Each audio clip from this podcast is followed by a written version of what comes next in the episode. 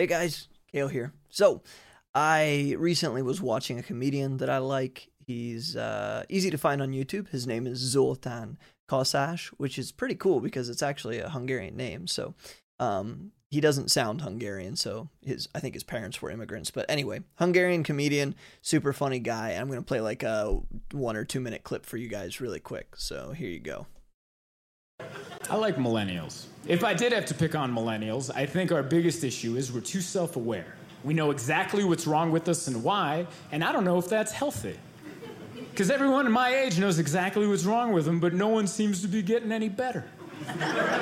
like every person I meet my age, they're like, I have anxiety. And I'm like, oh, what are you doing about that? Nothing. I'm telling you, so you work around it.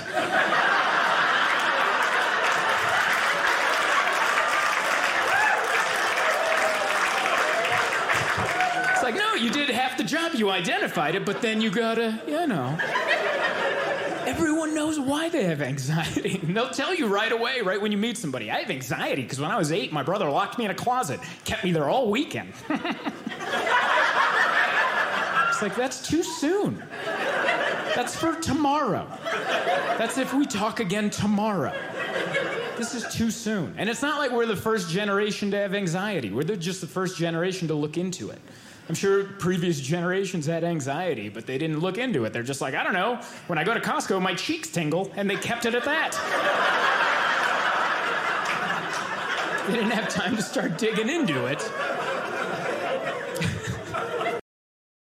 So there you go. Funny guy, funny clip. I have no idea if I'm even allowed to play a clip from YouTube like that. So yeah, hopefully it's not in trouble. It's from uh, Dry Bar Comedy's YouTube channel, which is cool. Um, if you like comedians, but uh, you know all the inappropriate stuff always, you know, ruins it for you. Then Dry Bar Comedy is a is a pretty cool channel because it's comedian, not necessarily clean comedians, but comedians doing a clean set. So there you go. But anyway, I I heard this when I was watching this guy's special um, a, a while ago, and I just noted it because I, I thought that was so funny because it was so observant. Sometimes comedians have a great way of seeing something that's very true and prevalent and and they they turn it into comedy um and and they make a joke about it but it's a way to make it's a way to make light of a situation that's actually super serious because he's he's totally right in that and and I don't know if we can apply that only to the millennial generation of which I'm also a part of, but um, but yeah, certainly in more recent history, we've uh, you know realized um, our mental flaws, you know, if we want to call them that, anxiety, depression, uh, those kind of things. So I just want to mention, since he talked about anxiety, let's, I, I just want to talk about anxiety a little bit um, this morning because I'm I'm naturally an anxious person. I don't know about you. I know everybody can have bouts of anxiety or panic attacks or just feel anxious. Um, but that's definitely something that I've uh, even since I was a kid. I'm just naturally an anxious person. I think my resting heart rate is like 150 beats per minute. not not really, but but yeah, that's just something that I have always uh, struggled with a little bit, but and I have to constantly go back to God's word because if you go to the world to try to deal with your anxiety, um, it's going to be like this comedian talked about. They're just going to be like, "Yeah, you have that, and let's all talk about it, and let's maybe even have a little bit of a victim mentality." And uh, but really, what does God's word say? And so I want to take you guys to a passage that I have to go to myself a lot um, when I'm struggling with uh, being anxious about things. And um, specifically anxiousness and anxiety stems from and I again I'm not trying to make a, like a general blanket statement for every situation or person or scenario but generally speaking anxiety stems from worrying about things that you have no control over. Now you could just say generally worrying about things in general eh, it causes anxiety and that's true but specifically where those deep bouts of anxiety come from is when you consistently and constantly worry about something that you can't control. It's kind of like like for me, like flying. Sometimes I get a little bit of flying anxiety.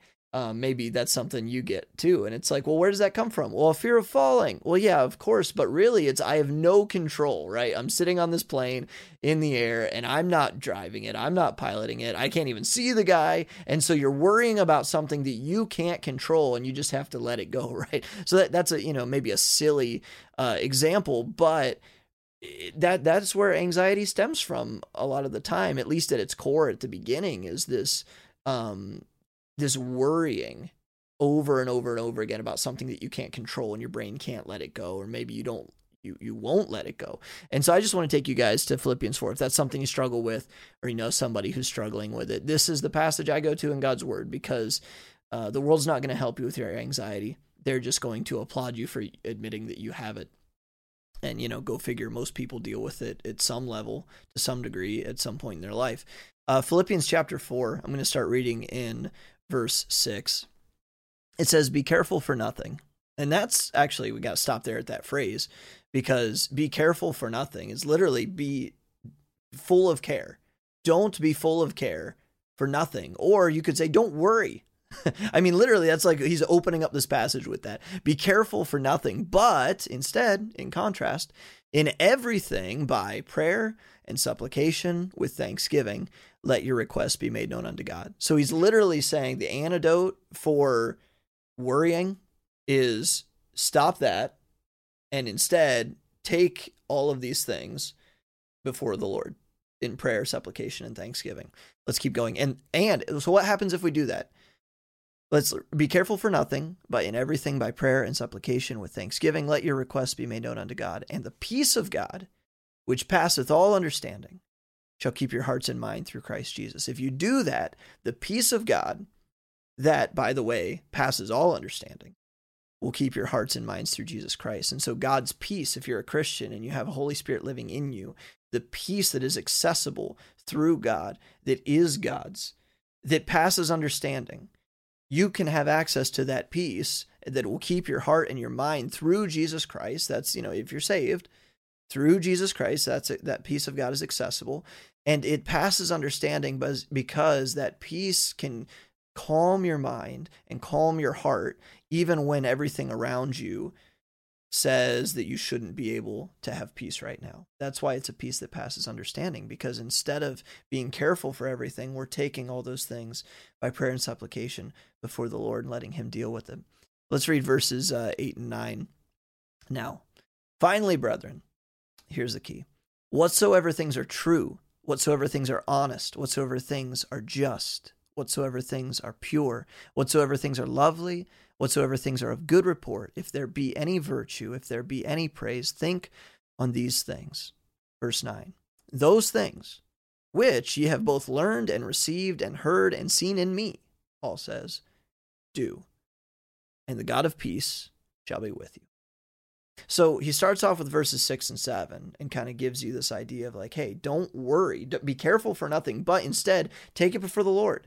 And if you can do that, God will give you his peace that passes all understanding. And that peace that's accessible through Jesus Christ will keep your heart and your mind. And then he goes on to say, now listen, guys, these things are what you need to think on. Whatsoever things are true, that means things that aren't true, stop thinking about those things. When you have anxiety and you're worrying about things you can't control, so many times your mind will try to get you to think about things that just are blatantly false. Don't think about those things. Think about what things are true. Whatsoever things are honest. Don't think about lies. Think about what things are honest. Whatsoever things are just. Unjust things. Don't think about those. Whatsoever things are pure. Forget impure thoughts. Take captive all of those stray thoughts, right? According to God's word. Whatsoever things are lovely. Forget about those those those uh those ugly thoughts that you're having. Whatsoever things are of good report, if there be any virtue, forget about unvirtuous things. If there be any praise, think on these things. All of those things are the opposite of the things that we're thinking about and holding in our minds and our hearts when we're causing ourselves to have anxiety. And those things, Paul says, through the inspiration of the Holy Spirit, which ye have both learned and received and heard and seen in me, Paul is the example, do think on the right things and do the right things. And what is the result? And the God of peace shall be with you. Think on the right things, do the right things. Oh, and by the way, where do you find all of those things? Whatsoever things are true and honest and just and pure and lovely, of good report and virtuous and praiseworthy. Where do you find those things? They're in the Word of God. That's where you find those things. Because the antithesis of all those things you're going to find in the world. Lies, deceit, dishonesty, untruth, injustice, impure, ugly thoughts, not of good report, not virtuous, not praiseworthy. All of those things, you can find those in the world. But if you want to find the things to think on, you get in the book, get in God's word, and you replace those thoughts, you ditch those, be careful for nothing, but bring all of these worries before the Lord, give them to Him, and He'll give you His peace. And you do that by thinking on the right things and then doing those things. Think on what the Bible tells you to think on, and then do what the Bible tells you to do, and God will give you His peace. And now, listen, brothers and sisters, that's not necessarily something that you can do one and done, and then you're good for the rest of your life. When, when you get saved, that's one and done. You give your life to the Lord, you're born again, you're regenerated, the Holy Spirit comes to live inside of you, you're moved from the kingdom of darkness into the kingdom of light, the kingdom of His dear Son. And, and that's a one and done thing, and forever. Your eternity is secure in Christ. But this walk that we have with the Lord while we're in this world, man, our feet get dirty. And we need to get our feet washed. We need our minds rinsed clean from the filth and the ugliness of this world and the media and the constant barrage of things that we incur on a daily basis from the, the world and this world system that's around us. We got to get in the Word every day. And so if you find yourself having constant anxiety, and listen, that's something that's going to happen from time to time, get in the book. The antidote to that is stop thinking the wrong things and start thinking the right things. And the right things can be found in God's word. And that's the antidote that we find in Philippians chapter 4, verses 6 through 9. So I hope that can be helpful for you. That's something that I have to go back to constantly. I'm I'm not perfect. God forbid. I I constantly struggle with things like this and worrying about things I can't control, and I have to give those to the Lord. And I have to remember, um, if I f- often I find myself when I'm feeling a bit of anxiousness that I'm thinking about something that's either not true or something that I can't prove or something that my mind has conjured up. And God says, don't think about those things. Think on these things. And if you can do that, the peace of God will be with you. And the peace that passeth all understanding that's accessible through Christ, who's your Savior, that'll keep your heart and mind.